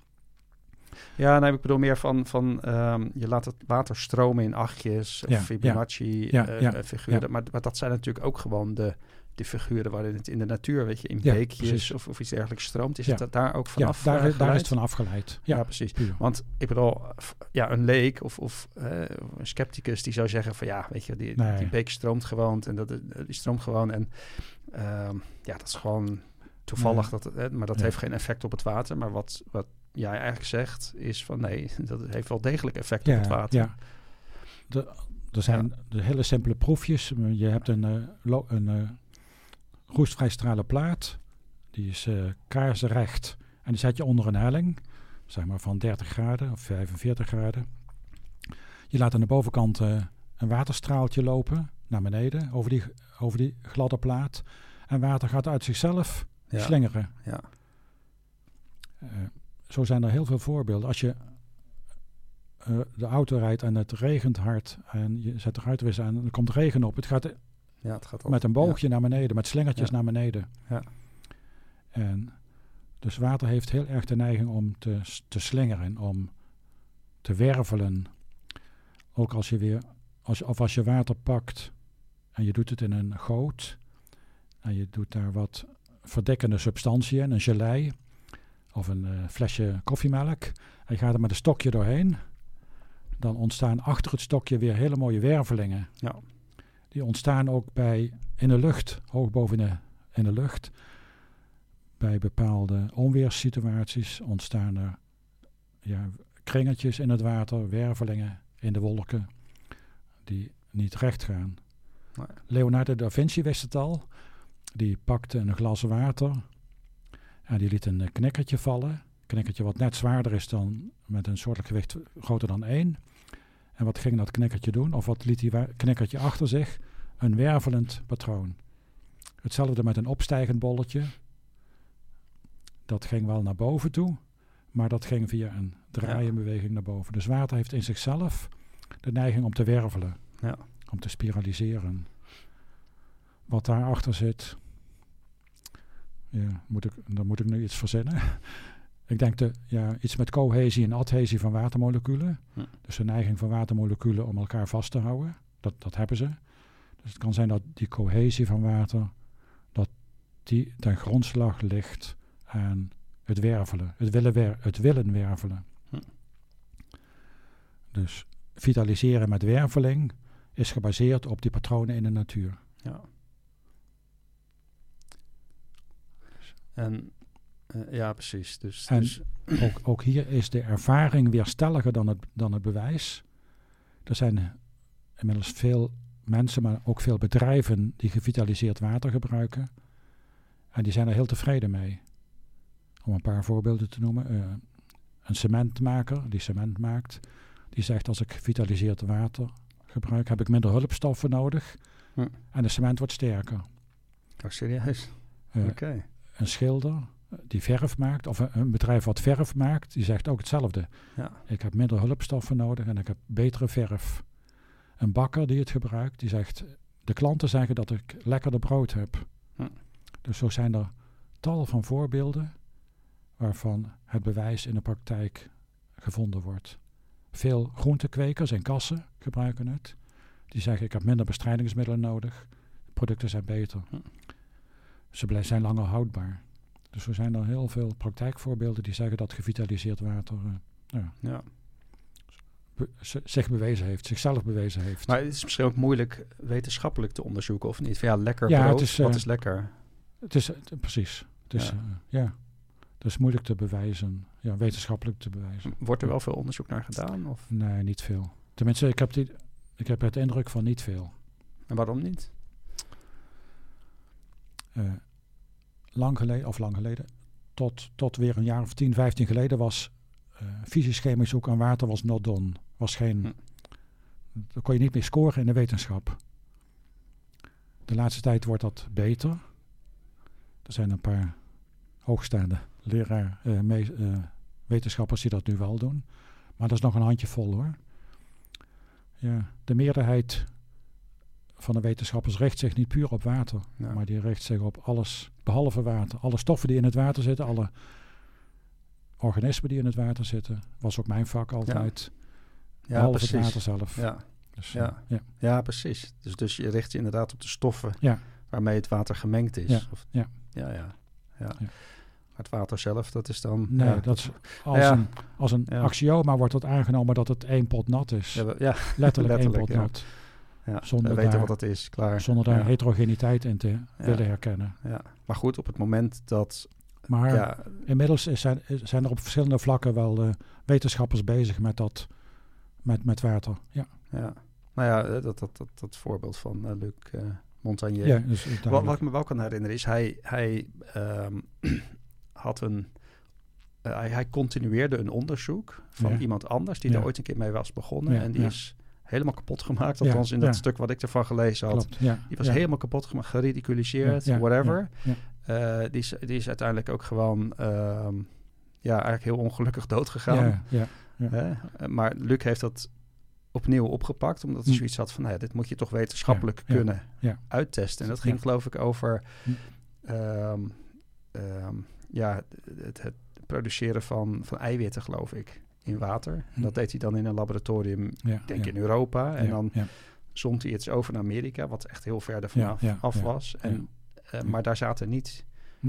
daar zat, zaten niet die... ehm, Er zaten de bouwstoffen van eiwitten zaten Ja, erin, ja, geloof ik, in dat water. ja, maar niet de structuur. Nee. Maar uiteindelijk wist, die, wist dat water, zeg maar, toch die, die eiwitten te produceren of iets dergelijks. Ik zeg het misschien allemaal verkeerd, maar ja, waarvan hij zegt van, ja, hier kan je gewoon wetenschappelijk niet omheen. Nee, nee, klopt. Het, het, het zijn toch, ja, maar voordat men dat gaat accepteren, dat ja, duurt nog ja, wel even. Ja, dat duurt wel eventjes. En er zit ook nog een, ja, een zwakke schakel in dit verhaal. Dat de, de intentie van de makers, op het moment dat ze het maken, is ook van cruciaal belang. Oké, Dus, eh, dus, dus een scepticus die zal niet dezelfde ja, resultaten nee, halen. nee. En ook degene die ge- gevitaliseerd water drinkt. Maar dat geldt ook voor alternatieve geneeskunde. Ja. Je moet openstaan om het te accepteren, om het te willen accepteren. Ja. Als je op voorhand al zegt van er is niks van mij, dan kan het zijn dat het de werking ook niet doet. Ja. Dus er zit een, ja, een boven natuurlijk, een metafysisch aspect aan vast. Hm. Iets wat, wat we er net straks noemden van die 1900 mensen die zich focussen op water in Amerika vanuit Ja. Europa. Een soort informatie in het Akasha-veld. Of, eh, die, eh, wij staan er open voor als een antenne, die daar ook een rol in speelt. Ja. Dus ik geloof Kees, ja, Moerman heet die man, die heeft gewerkt met waterpatronen door, er, door water in een schaal te doen en door er muziek op los te laten of Hm. eh, elektromagnetische trillingen, dan, dan ging dat water of dat zand een bepaald patroon vormen. Met, met vier of acht of met twaalf of twintig stralen. Afhankelijk van het geluid en de diepte van het water. Hij zei ook, het hangt van mijn dag af, hoe ik me voel. Als het, go- of, ik, of het lukt om die patronen te maken. En als ik gewoon me daar niet op concentreer, dan werkt het ook niet. Wauw. Dus er zit eh, ja. de, de, de maker van vitaal water, Ja. of vitalisatieapparatuur, die is ook eh, van belang. Ja.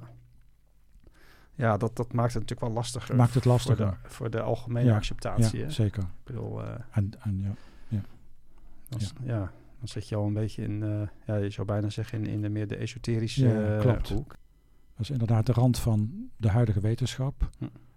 Die ophoudt bij het materiële, het waarneembare, het zichtbare.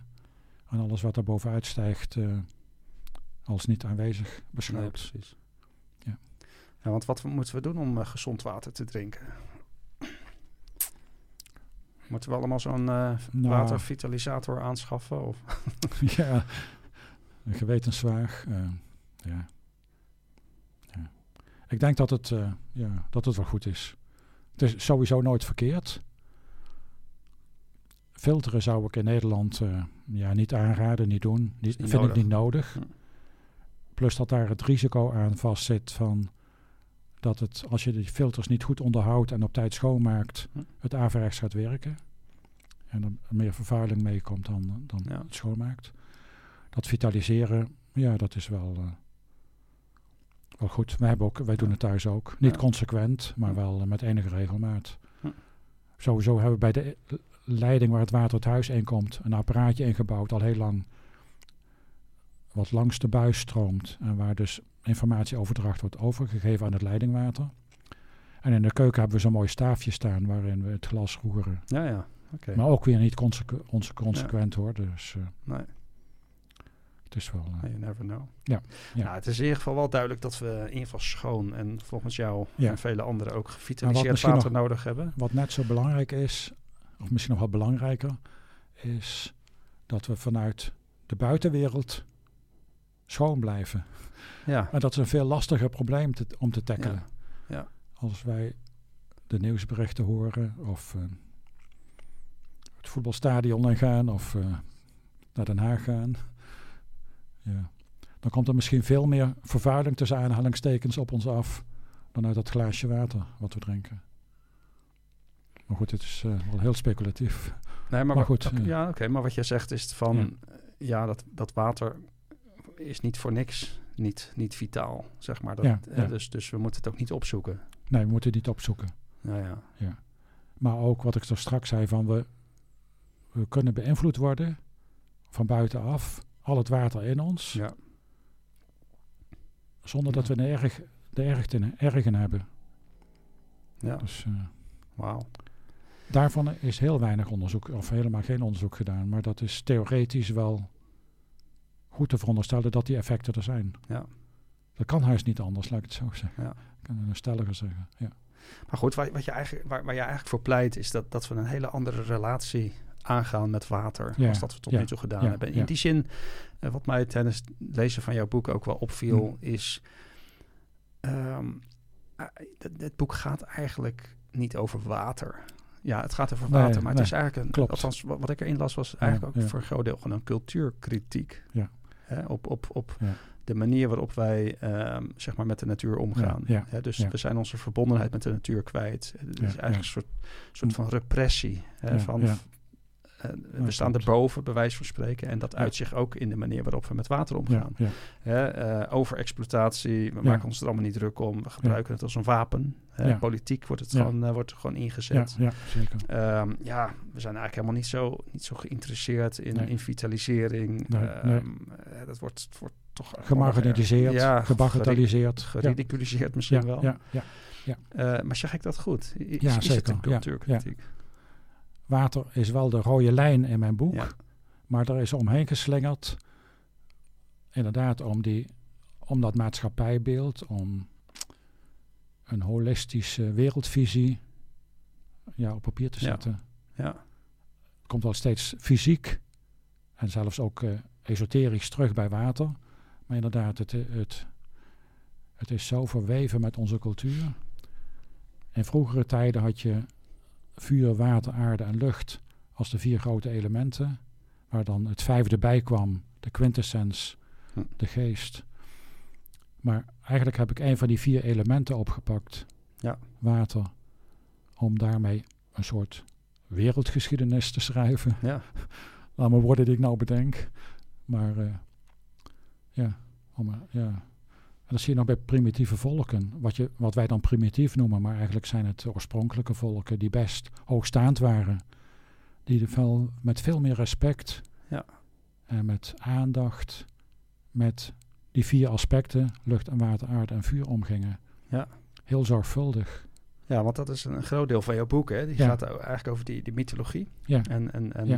eh, de religie. Eh, Ja. dat, dat je dat in veel Ja. mythen en, Ja. en religieuze teksten ook Ja. terugziet. En ook antropologisch volken Ja, eh, ja. nu Ja. nog. Misschien de aboriginals, whatever. zeker. Ja. Maar dat die, dat, die, ja, dat die veel bewuster met Ja. water bezig waren. Een Zeker, hele andere ja. relatie hadden. Kun- Zeker, kun, kun je ja. daar wat meer over vertellen? Nou, schiet me even één anekdote te binnen. In ons dorp woonde een, een zangduo. Die is inmiddels verhuisd.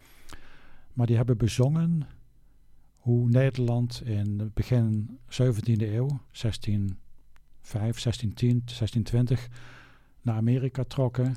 Naar de, de Hudson Bay.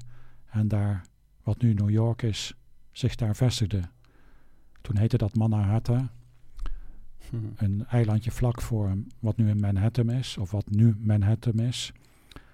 En zij komen daar in contact met de, met de Indianen, met de oorspronkelijke bevolking. En die twee muzikanten hebben daar muziek op gemaakt, hele mooie tekst. En ook als die Nederlanders daar eenmaal een tijdje zitten, dat heet dan eh, Nieuw Amsterdam, dan willen ze daar grond kopen, omdat ze expansiedrift hebben. En dan wordt daar in dat liedje bezongen van hoe kunnen wij de aarde verkopen? Hoe kunnen wij de lucht verkopen waar de dieren moeten leven? Hoe kunnen wij het water verkopen? Het is niemands bezit. Terwijl dus dat, dat kopen en dat hebben en dat eigendom, dat is zeg maar vanuit Nederland daarheen komen wij, terwijl de Indianen stammen dat helemaal niet hadden. Ja, ja. En dat is, nou, vond ik heel mooi. Maar je ziet het vandaag de dag nog in Noord-Amerika. De Indianen die daar zitten in, eh, tegen de grens van Canada aan. Groot, gigantisch groot olie- en gasexploitatiegebied. Waarin met grote bulldozers echt massaal doorheen wordt geploegd. Honderden eh, bronnen, of eh, hoe noem je dat? Pompen staan daar om olie en gas Ja. uit de grond te halen. Oude, oude monumenten, oude begraafplekken, oude ceremonieplekken van de Indianen, van de Dakota's, worden gewoon omvergewalst, gewalst. Terwijl het daar de drinkwaterbronnen liggen, zowel van die Dakota en Jakota Indianen als van een heel stroomgebied daar beneden. Dus geen enkel respect voor eh, water, lucht, aarde Hm. en bodem. Ja, ze noemen dat collateral damage, wat dan eh, veroorzaakt wordt. Maar de, ja, er wordt dan geschetst met, eh, geschertst met, ja, het brengt zoveel werkgelegenheid op en eh, zoveel welvaart. Dat, dat zijn onze maatstaven. Ja. En dat zijn onze maatstaven nog steeds. Ja.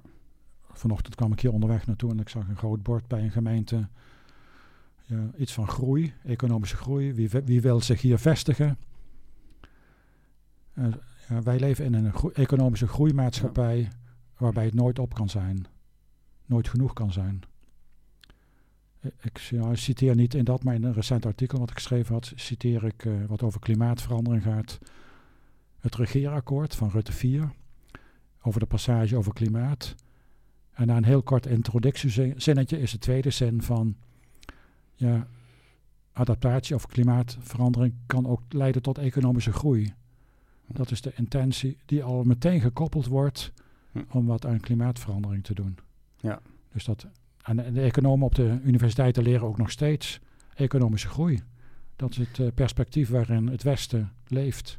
Nee, maar dat is natuurlijk wat, ja, precies. Wat, En, wat eh, mensen natuurlijk in hun portemonnee voelen. En Ja, eh, ja, ja. Ja. Dus da- da- daar zijn mensen natuurlijk ontvankelijk voor, zou je ja, denken. ja, ja. Ja. Hebben, hebben, nog meer hebben. Ja, ja. Zie je met de schaarse grondstoffen. Ja.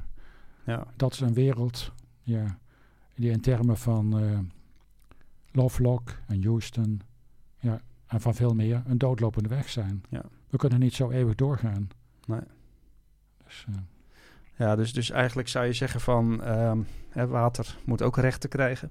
Ja. Eh, maar, maar, is veel om te doen op het ogenblik. maar, maar beter nog, Ja. eigenlijk zou dat niet eens nodig hoeven Ja, moeten zijn. ja, hè? van dat het recht klopt. heeft, dat het gewoon uit jezelf komt. Ja, ja. Omdat je Ja. ja, ehm, omdat je je bewust bent van hé hey, jongens, we, we zijn afhankelijk van water. ja. Het zijn nou de eerste wateren die hebben inderdaad persoonsrechten gekregen. Ja. Begon in Nieuw-Zeeland. Grappig. Eh, in Nederland is men bezig met de Maas en met de Noordzee. En met de Waddenzee. Alleen onze minister van eh, Natuur en Stikstof heeft sterk, sterk afgeraden om de Waddenzee die status te geven. Terwijl ze anderzijds eh, ja, zich ogenschijnlijk hard maakt voor de natuur. Ja, ja. Maar wat, wat zou dat betekenen als, als, als de Waddenzee of, of welk ander water dan ook rechten krijgt? dat het voor de rechter beter te verdedigen is dat er geen oor- oor- bo- boorplatforms komen te Dat staan. Ja, Dat ja. de groot scheepvaartrouten, ja. waar, dat die buiten het gebied moeten blijven. En dat niet zo'n ramp met die Zoe, zoveel, een jaar of drie geleden, daar plaats kon vinden. Dat er beperkingen worden opgelegd aan de menselijke eh, interventie in zo'n Ja. gebied. En voor de Noordzee is dat misschien nog wel ve- veel meer dan voor de Waddenzee. Ja. Windmolenparken, boortorens, ja, het zijn, eh, vaarroutes. eh. Daar staat het helemaal vol gepland. Eigenlijk is een, een ruimtelijke, ruimtelijke ordeningskaart van het vasteland van Nederland... die is gewoon vergelijkbaar met de Noordzee. Zoveel drukte is daar. En zoveel bestemmingen liggen daar. Ja. Ja. Wauw. Maar goed, eh, hè, wa- wa- wat je net ook al zei, van, hè, dus, dus eigenlijk zou het van binnenuit moeten komen. Ja, dat zou natuurlijk het beste zijn. En net als die, ja, de oude Oude culturen, culturen, zeg maar, van vroeger, die dat, eh, die dat wel hadden. Wat je ook schreef, dat vond ik ook wel boeiend, inwijdingsceremonies. Hè, waarin water ook eh, als reiniging en wijsheid Ja, werd, werd neergezet. Ja. Eén, één hoofdstuk gaat dus over die oude ja, wijsheidsstromen, ja, oude religies. Of oud- niet eens, soms niet eens oud. Maar het Taoïsme, het Zen, eh Hindoeïsme, Boeddhisme, Hermetisme. Daar zie je bijna altijd dat water een rol speelt. In hun gedachtegoed, in hun wereld. En dat begint al bij scheppingsverhalen. Het ontstaan van de mens, het ontstaan van de aarde. Dat gaat verder met, naast de schepping, met, met vruchtbaarheidsrituelen. Maar ook met inwijdingsrituelen. En dan zie je dat ja, bijvoorbeeld zo'n god, eh, En, nee, Ea, bij de, bij ja, dat is Enki. Ja, Enki is dat. Ja, Enki is dat ook. Ea Enki is hetzelfde. In het Tweestromenland in Mesopotamië. Die was god van het water en de wijsheid. Dus zo'n combinatie kom je dan tegen. ja precies. Of de, de goden woonden ja. op die plek. Dus er zitten impliciet, ja, in, in die oude culturen, ceremonies met water. De doop is daarvan afgeleid. De inwijding in de Jordaan. eh. Ja. Water speelt daar fysiek een cruciale rol, maar ook zelfs eh, gnostisch speelt hij daar een rol. wedergeboorte worden. Of de in Mozart's uh, Zauberfleuten, de, de, het, de vuur- en de waterproef, die Tamino moet ondergaan.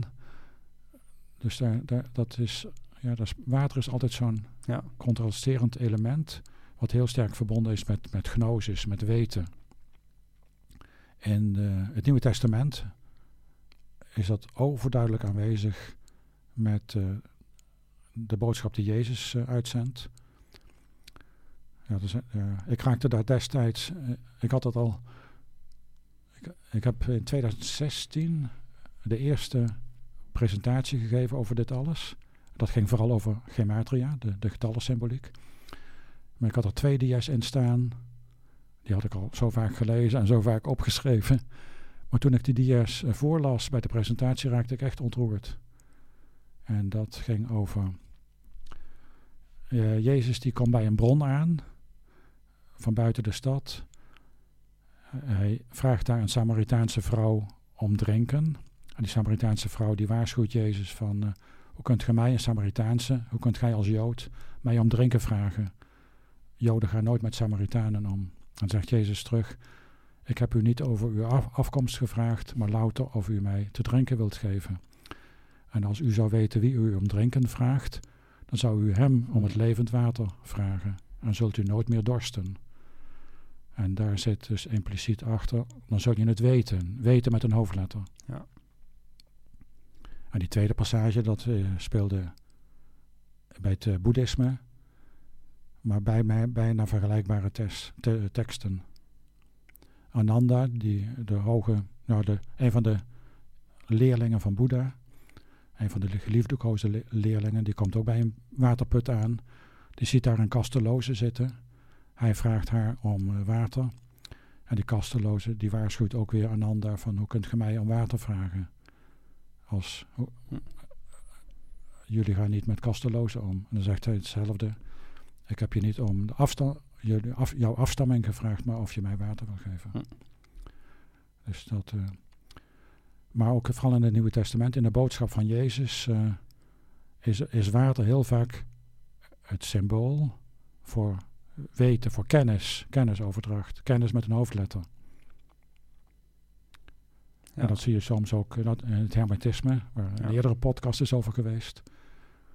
Komt dat ook heel duidelijk uh, een keertje terug wat ik in het boek uh, aanhaal. Ja. ja, precies. Dus dat je je bijna afvraagt van wat wisten zij? Hè? Ik bedoel, ja, wij, wat wisten zij? Ja. Wij zijn het opnieuw aan het ontdekken, hè? dat ja, water informatie draagt. Ja, ja. ja wat ja, dat zou je bijna zeggen. Van, ja. Hadden zij die kennis al? Ja, ja. ja. interessant. Ja, want je noemde het net ook al, hè, de gematria. Ehm, we hebben een verbondenheid met water. Ja, ja. En wat jij in je boek schrijft is dat gematria die, die verbondenheid eigenlijk uitdrukt ja. in getallen en, en verhoudingen. Ja, ja, Wat is gematria? Gematria is een combinatie van geometrie, dus de meetkunde, en grammatica, de schrijfkunde. En dat zit dan vermengd in het woord gematria, het getallensymboliek eigenlijk. En ja, ik kan misschien het beste vertellen hoe is dit allemaal begonnen. Want over dit hoofdstuk, die gematria en water, die getallensymboliek, is eigenlijk nooit eerder iets geschreven. Dus dat is wel echt nieuw. Mm -hmm. Maar je bedoelt in, in relatie tot water? Of? Ja, in relatie tot water. Ja. In relatie tot water, ja, daar ja. moet ik aan toevoegen. Ja. Uiteraard is over gematria als zodanig wel precies. heel veel geschreven. Over de Fibonacci-reeks en over... Uh, de Golden Snede, of uh, ja, de Golden Snede en over de kwadratuur van de cirkel. Over al dat soort fenomenen is heel veel geschreven, maar nooit in relatie met water. Nee. Maar vanaf zo 2000, ik weet het niet precies, gingen we thuis wel naar lezingen toe. Lezingen over uh, de Maya-cultuur in Yucatan, over de piramides. En dan hoor je daar dat de uh, Tzolkin-kalender uit 260 dagen bestaat. Een van de kalenders van de Maya's. Oh ja. En dan denk ik, uh, 365 min 260 is 105. Dan gaat bij mij een lampje branden. Want die 105 is precies de hoek die twee waterstofatomen maken met zuurstof in het H2O-molecuul. Ja. Dan ga ik naar een lezing over de Egyptische piramide in Gizeh. En dan wordt daar verteld, die hellingshoek van de ene kant is 2,5 52,5 graad. En als je ze beide hebt, dan staan ze onder een hoek van 105 graden. Ja. Zo wordt het uitgelegd met, met veel meer andere getallen. Dan denk je, oh, 105 aan water. Dan ga ik naar Stonehenge, of een verhaal over die grote cirkels in Calanes en Stonehenge. En over de dag, de langste, de dag dat, nee, de, de dag waarop de, de langste dag waarop de zon opkomt en de kortste dag. Dan maakt de zon een beweging door. En dan blijft een hoek over. En die hoek is precies 105 graden. Hm. Dan kwam ik dat op veel plekken tegen. Toen ging ik de relatie met water zoeken. En nou blijkt in het, als je water in een plat vlak tekent, dan kom je weer diezelfde hoek van 105 graden tegen. Nou, zo was 105 geboren Ja. en groeide uit tot veel meer. Dus, tos, dus tussen een relatie van 105 in water en heel veel andere fenomenen op aarde die we net genoemd hebben. De, de, de Maya's kalender, Ja. de piramide, Stonehenge, Sint-Pietersplein in moderne vorm, het gebouw van CERN in Genève in de moderne vorm, waarin dus die symboliek wordt nagebootst. Maar wat de gematia zegt is, is eigenlijk dat, dat bepaalde getallen gewoon vaak voorkomen. Of, of Eh, ja, hoe moet je dat zien? er is een schepping waarin bepaalde getallen, en dan zijn het vaak oneindige getallen, eh, vaak voorkomen, eh, die zelfs bepalend zijn. En dat is de Fibonacci-reeks, dat is de gulden snede, dat is de wortel uit 2, wortel uit 3 en wortel uit 5. Dat zijn eigenlijk de belangrijkste getallen die de schepping Die je overal hebben meegegeven. Ja, ja. Eh, ja, ja. Er is een schepping geweest, een oerknal, waar we het begin over hadden, 14,5 miljard jaar geleden. En de, de eerste conclusie is, toen is alle materie ontstaan. Je kunt nog een stapje verder gaan. Er is niet alleen alle materie ontstaan, maar alle, ook alle natuurwetten. Dus eh, de zwaartekracht, eh, het gewicht van een proton, waaruit een atoom ontstaat, de lichtsnelheid, die zouden ook ontstaan moeten zijn na die oerknal. Ja. Je kunt nog een stapje verder gaan. Er is een bepaalde scheppingscode ontstaan direct na die oerknal. Een, ontscheppings, een scheppingscode die de basis vormt voor leven. Want het, die, eerste, die eerste twee waren nog Ja. niet leven, abiotisch. Dus, en die scheppingscode die ook voor leven mogelijk toen ontstaan is. Ja, daar zitten die verborgen geometrische, geometrische getallensymboliek in. Daar zit de Fibonacci-reeks in. Daar zitten en phi in. Ah, En en, daar- en als voorbeeld bijvoorbeeld die schelpen die heel erg... Ja, die zo die- gevormd die- zijn. ja. O- Organen in ons. Ja, die Ons dus hele-. Ons Ja. gezicht zit vol met Ja. maten van de Ah, Fibonacci. Eh, in, een, in een plant, in planten, in de stand van de bladeren rondom de stengel, Hm. zitten allemaal Fibonacci-sleutels in, ver- in verwerkt. Eh, de werveling van water. Nou, de- dus dat is een, een hele mengelmoes aan eh, zaken die na die oerknal zijn ontstaan. Eerst de materie, indirect Ja. de natuur, natuurwetten en nog een stapje verder de, de scheppingscode voor leven. En ik ben nou zover dat die scheppingscode voor leven, dat toen al water daarvoor bestemd was om die rol te gaan spelen. Ja, ja. Er ontstond als eerste element waterstof, H, het haatje. Nou, de Latijnse naam voor waterstof is watermaker, hydrogenium. Hm. Eh, water was ook e- ongeveer het eerste molecuul wat ontstond uit die losse atomen. Dat was eh 12, miljoen, 12 miljard jaar geleden. En bij het huidige leven, zoals we dat kunnen evolueren, zoals we dat kunnen ontleden eigenlijk, zie je dat water daar een cruciale rol in speelt. Kan haast niet anders dan dat water en die scheppingscode voor leven, dat het haast één op één meegegeven is. En, en dat zie je dan bijvoorbeeld aan die, aan die hoek hè, van 105 graden. Ja, ja. Daar zit dan daar zit die, eh, die Fibonacci-reeks in. Ja. Daar zit Ja. phi in 1,618 tot het oneindige. Dat kom je overal tegen. Zit ook heel erg ingeprent in ons collectief geheugen. Als je eh, rechthoeken maakt van verschillende vorm. En daar zit ook de, één vormpje is ook de, eh, volgens de gulden snede, dus 1 en 1,618. Dan kiezen de mensen die als mooiste vorm Oké, ja. uit een groepje van 10, 12 eh kubisch, eh, rechthoeken. Dus eh, ik kan het nog heel ingewikkeld maken, maar ik, had een, ik noemde net dat collectieve geheugen. Ja. Ik ben me nu een beetje aan het eh, verdiepen in uh, zondvloedverhalen. Interessant. Is nog interessant, is ook interessant. En wat is dat geweest? Is er een ramp geweest, ja of nee? Was dat wereldwijd?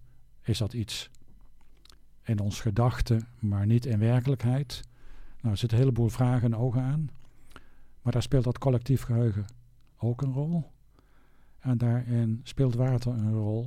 Want waarom is er zoveel collectief geheugen naar zondvloedverhalen wereldwijd? En niet naar vulkaanuitbarstingen of naar Ja. aardbevingen of naar Ja, aardverschuivingen. Het heeft allemaal met water te maken. Ja. En om daar meteen maar door te gaan. eh, al die scheppingsverhalen, of al die ontstaansverhalen van de wereld, die beginnen bijna allemaal met water. Ja. Over de hele aarde is dat weer zo. In de Bijbel is dat het duidelijkst. God heeft van alles geschapen in Genesis 1, behalve water. Maar water was er al. Ja. Althans, zo lees je de Ja. tekst. Ja, dat is waar. Hij scheidde het alleen van eh, boven naar beneden, het Ja. firmament. En eh, Ja. toen dat wel klaar was, land en water. Maar er staat nergens dat hij water heeft geschapen. Wat grappig. Maar ook in andere culturen zie je dat de god die kwam uit het oerwater. In Egypte zie je dat, in India zie je dat.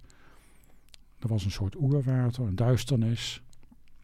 Maar water speelt er altijd een eh, cruciale rol in. Zijn we wat afgedwaald van Nee, water? nee, ja. nee, nou ja, goed. eh, Ja. Nee. Ik vind dit Maar zo- goed, we hebben het getal 1 en 5, eh, 105. 105 gehad. Ja, daar, daar kom ik dan ook 108 en 110 tegen, maar dat is een hele verhaal apart. Maar, Mhm. en dan heb je nog het getal 40 aan de andere uiterste kant. En het getal 81 daartussenin. Ja, ja. Maar in die getallen zit ook weer ja, zit ontzettend veel verstopt Symboliek. symboliek. Ja. En die dan allemaal weer relaties hebben met water. Dus als ik het goed begrijp, dan zeg je eigenlijk eh, van, van ehm, er zijn in het leven, in het biotische deel, Ja, eh, zitten heel veel. eh, zitten, zitten heel veel vormen, zoals Ja. eh gulden snede, Ja, Fibonacci. Nou, die kun je uitdrukken in, in, in getallen. Ja. Eigenlijk. En daarmee zeg je eigenlijk van nou ja, bepaalde getallen hebben een symbolische waarde. Zeg ik het zo goed? Hè? Je kunt ermee rekenen met getallen, maar Ja, ze, hebben ja. ook, ze vertegenwoordigen ook die symbolische Ja, waarde dan of iets dergelijks. Ja, ja. En, en hier in dit hoofdstuk of in dit boek gaat het vooral om die symbolische betekenis. Oké. En omdat, zeg maar, die, die Ja. gematrica en die oude wijsheid die verstopt is in die getallensymboliek, 40, 105, 81, eh, denk ik dat die twee, net waar we mee begonnen van, Ja. vanmiddag, ja, zeg maar, met die co-evolutie van, van leven en water, eh, dat die samen zijn opgetrokken. Nou ja, ik, ik vind het een interessante hypothese. Ja, ja. Absoluut. Ja. Dus dat het niet, niet zomaar, er, er- was water en, en daar kwam dan toevallig Nee, leven, nee. maar dat dat, Ja. ja, dat het echt een co-evolu- Ja, ja, co-evolutie evolutie was. is. Ja. Grappig. In elk geval heeft water bij al die beschavingen ja, een hele wezenlijke, diepe betekenis gespeeld. Een rol gespeeld, Ja. fysiek, maar ook spiritueel. spiritueel. Ja. Ga je zover om te zeggen dat water bewustzijn heeft? Is het een levend wezen? Er zijn mensen die dat zeggen, maar die koppelen dat dan aan eh, vitaliseren en aan die eh, coherente domeinen. Dat Die informatie, trainingspatronen. ja, ja, ja. Maar dat is toch meer op het fysieke vlak. Ja. Bewustzijn, Dat is meer cognitie dan. Ja, ja. Is het een levend wezen? ja. Ja, lastig. Dat is de question. Ehm, ik zou niet zo ver gaan op dit moment. Ja. Het is. Ja. Het is. Het, water is geen eenheid in die zin. Het is verspreid over de aarde. Verspreid in verschillende aggregatietoestanden. Verspreid in de kosmos. Eh, dus om water als zodanig een bewustzijn toe te kennen, gaat mij een stapje te ver. Ja. Want dan omvat je eigenlijk alles wat H2O is. Maar dat het ja, hier op aarde, dan beperk je het al, in de theorie van Gaia een bepaalde rol speelt, die heel dicht tegen bewustzijn aan ligt. Ja, Ja, maar zou ik een beetje in mee kunnen gaan. ik bedoel, als 99% van al onze moleculen watermoleculen Ja, zijn. ja, ik bedoel, wij zijn, hè, die 100% heeft bewustzijn. Ik bedoel, daar zijn we allemaal van overtuigd dat we bewustzijn eh, ja, hebben. ja. Nou ja, Ja. is het helemaal niet zo gek om te denken dat Nee. dat op een, een of andere manier ook gekoppeld is aan die 99%. Maar die bewustzijn, die zit deels in die 100%. Ja, Maar die dat bewustzijn, denk ik, dat dat ook nog een deel buiten ons Ja, ja. aanwezig is. En dat dat samen bewustzijn is. Ja. Wij zijn niet afgescheiden van het hogere. Ja. Oftewel, er is meer tussen hemel en aarde. ja precies. Eh, Ehm, hoe, hoe ben je er überhaupt bij gekomen om dit boek te schrijven? ja. Mijn vak is, is water, kwaliteit. Ik ben opgegroeid als, of ik heb de opleiding biologie gedaan. En dan vooral de ecologie, het veldwerk, het buitenwerk. En daar was uiteindelijk water een van mijn bijvakken, het laatste bijvak wat ik deed. Waterkwaliteit dan, wat te verstaan. Maar ik keek daar naar de algen in het water, naar de kleine beestjes in het water, de slakken en de bloedzuigers. En naar de waterplanten. En dat probeerde ik te koppelen aan de vorm van het water. Is het een plas of een sloot? En ik probeerde te koppelen aan de chemische kwaliteit van het water. Zit er veel of weinig fosfaat in of is het zoet of zout? Nou, dat laatste bijvak werd mijn werk. heb ik eh 38 jaar gedaan. Bij de provincie in het waterschap en nog heel even bij Rijkswaterstaat. En daar leer je alles over water en waterkwaliteit en waterbeheer waterzuivering. Wat betreft de plantjes in het water, de beestjes en de chemie in het water, samenstelling van water. Maar nooit iets over water zelf. Nee. Dat bleef buiten beeld.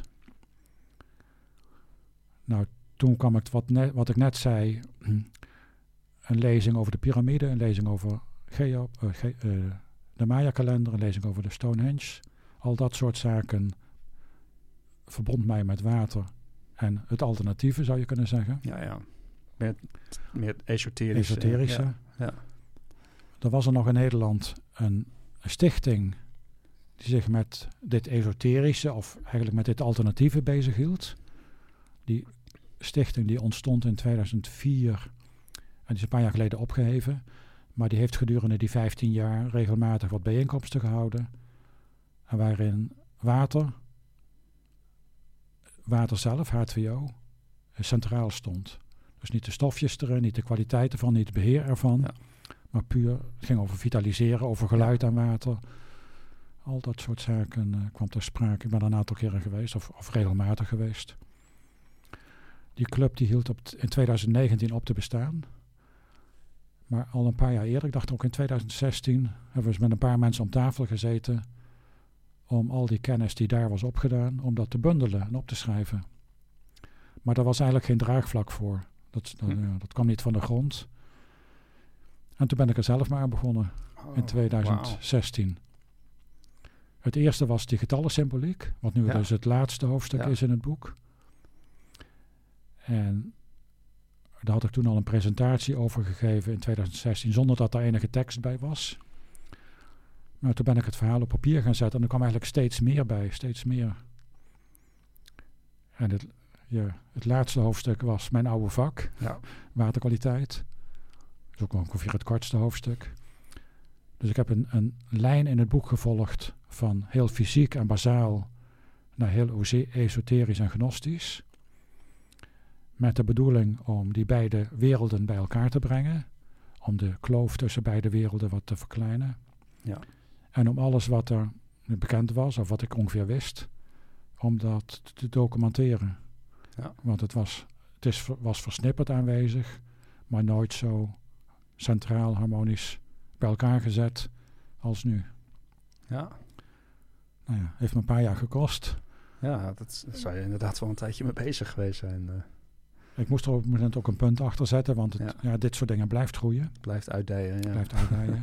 Als ik het nu lees, of nou, nu kom ik af en toe dingen tegen die er precies in passen. Hm. Dus er zou een update uh, ja, zou kunnen. Ja. Maar ja, zo is het ontstaan en zo is het gegroeid. En, en wat mij vooral bijblijft is uh, het respect voor, voor water. Ja, Waar je eigenlijk voor pleit. Ja, ja. Respect voor meer verbondenheid met de natuur. We zijn niet afgescheiden van de natuur, maar we zijn onderdeel van de natuur. Ja. We, technologisch kunnen we het niet oplossen. Alle problemen die er zijn, dan moeten we het hel niet zoeken. We moeten weer wat terug naar wat simpeler, wat eenvoudiger, naar de basis. Ja, en, en sta daarbij ook open voor, voor andere gezichtspunten. Dat, dat, dat, is denk ik ook wat jij in je boek... Ja, zeker. Het is niet alleen maar het, het, standaard mainstream. Er is ook één zo'n citaat van... Uh, ook een Nobelprijswinnaar. Uh, je moet openstaan voor gekke ideeën. Ja, wil je soms nieuwe doorbraken vinden. Ja. Nou, we zijn best wel een tijdje bezig inmiddels. En uh, ik had nooit gedacht dat ik okay.